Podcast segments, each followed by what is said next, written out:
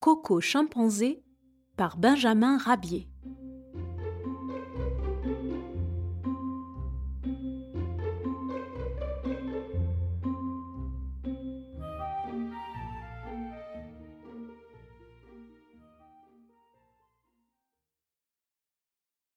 Coco naquit en Nubie, en pleine Afrique.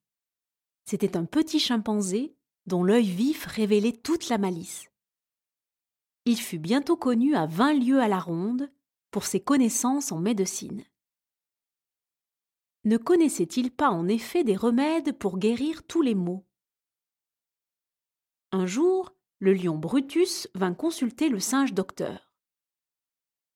J'ai une dent qui me fait terriblement souffrir, dit le lion. Que faut-il faire? Soulagez-moi, je vous en prie. Dans deux minutes, vous ne sentirez plus votre mal, dit Coco, qui, tout en parlant, saisissait une paire de tenailles. Regardez en l'air, Majesté, continue Coco, et tendez-moi votre patte droite. Brutus obéit, dirigea son regard vers le ciel et tendit une patte armée de formidables griffes.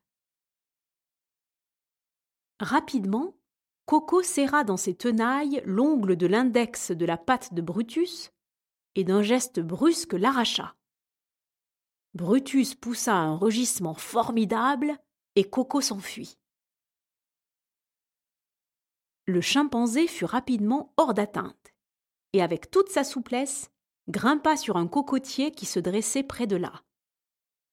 Le fauve, impuissant à le dénicher, du bas lui montra le poing en lui disant je te retrouverai, maudite bête. De quoi vous plaignez-vous? répondit le chimpanzé. Vous ne sentez certainement plus votre dent malade. Et tu te moques de moi par-dessus le marché dit le lion. Je te conseille sérieusement, vilain macaque, de ne pas te trouver à porter des griffes qui me restent. Tandis que Brutus réfléchissait aux moyens à employer pour se venger du singe, celui-ci, sautant d'arbre en arbre, prit le large et se mit à l'abri des rancunes du roi du désert. Revenu à terre, Coco fit la rencontre d'une chèvre sauvage qui lui dit Je souffre de l'estomac et je ne dors plus du tout. Que dois-je faire pour guérir, docteur? Le chimpanzé réfléchit un moment et répondit à la chèvre Viens avec moi du côté de ce champ de cocotiers, et je te guérirai.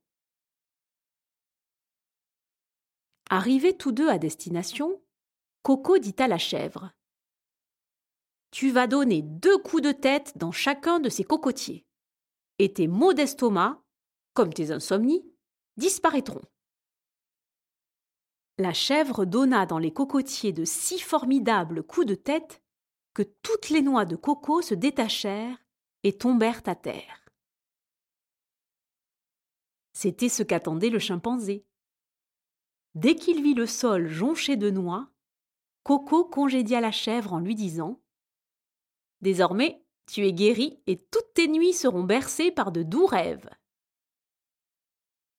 Quand la malade fut hors de vue, Coco fit une abondante récolte des fruits délicieux.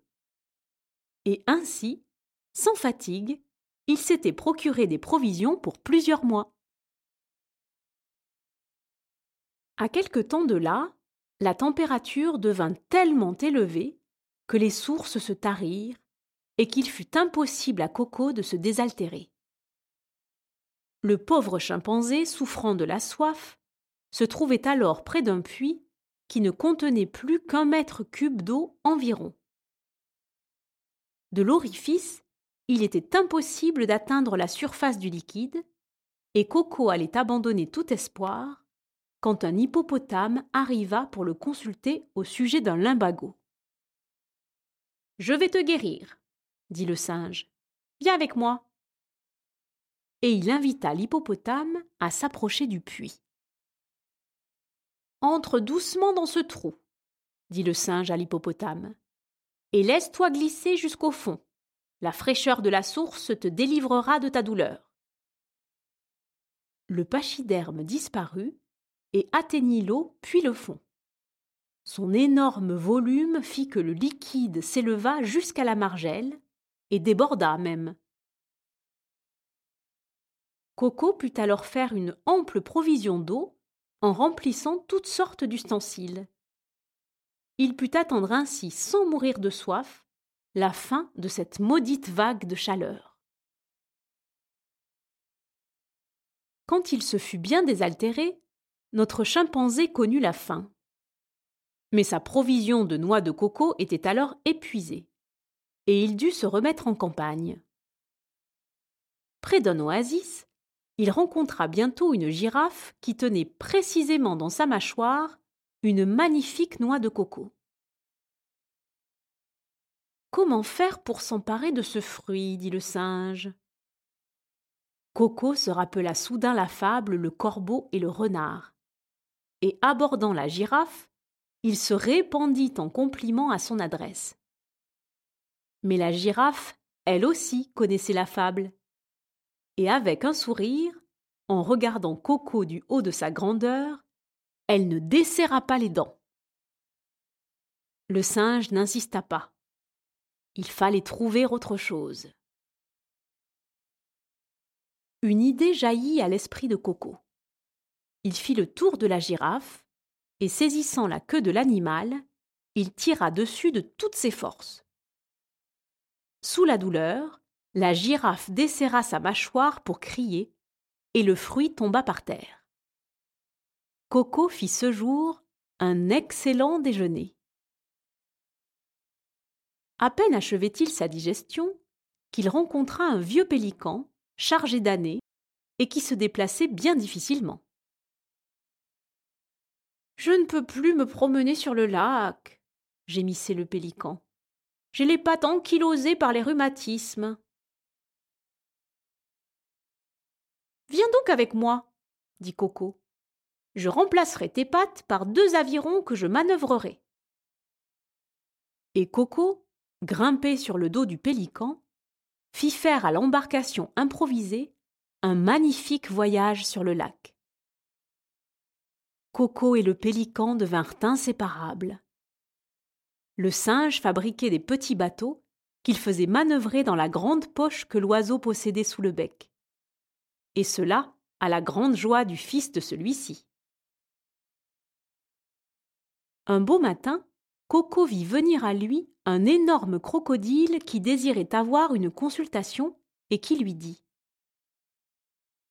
J'ai là un point de côté qui va s'accentuant depuis plusieurs jours. Je connais un remède excellent, dit le singe, qui venait de se procurer un carteron de noix de coco et qui n'avait pas le courage de les casser. Quel est ton remède, mon cher ami? Il faut qu'avec ta mâchoire, tu casses toutes ces noix de coco, et ton point de côté disparaîtra. C'est bien, dit le crocodile tout confiant. Et il se mit sur le champ à casser les noix. À ce travail, il se brisa trois dents et conserva son point de côté, pendant que le chimpanzé n'avait qu'à se baisser pour s'offrir un bon repas. Un autre jour que la chaleur était encore très forte et que l'ombrage manquait à proximité, un éléphant vint trouver Coco pour lui demander de lui guérir un fort rhume de cerveau. C'est bien facile, dit le singe. Tournez le dos au soleil et demeurez immobile jusqu'au coucher de l'astre bienfaisant. L'éléphant, qui était un animal fort patient, fit ce que le chimpanzé lui avait recommandé. Alors, confortablement installé entre les pattes du pachyderme, Coco put faire une longue sieste à l'ombre. Il est naturel de penser qu'à ce manège, l'éléphant prit un formidable coup de soleil. Il devina vite qu'il avait été mystifié par le chimpanzé et fit payer très cher celui-ci son peu délicat stratagème. Dans sa chute, Coco se cassa deux dents et trois côtes. Mais il fut soigné avec dévouement par un vieux chat sauvage. Et le malin docteur, qui avait soigné les autres avec tant de fantaisie, fut bien heureux de trouver un garde-malade aussi doux et aussi averti.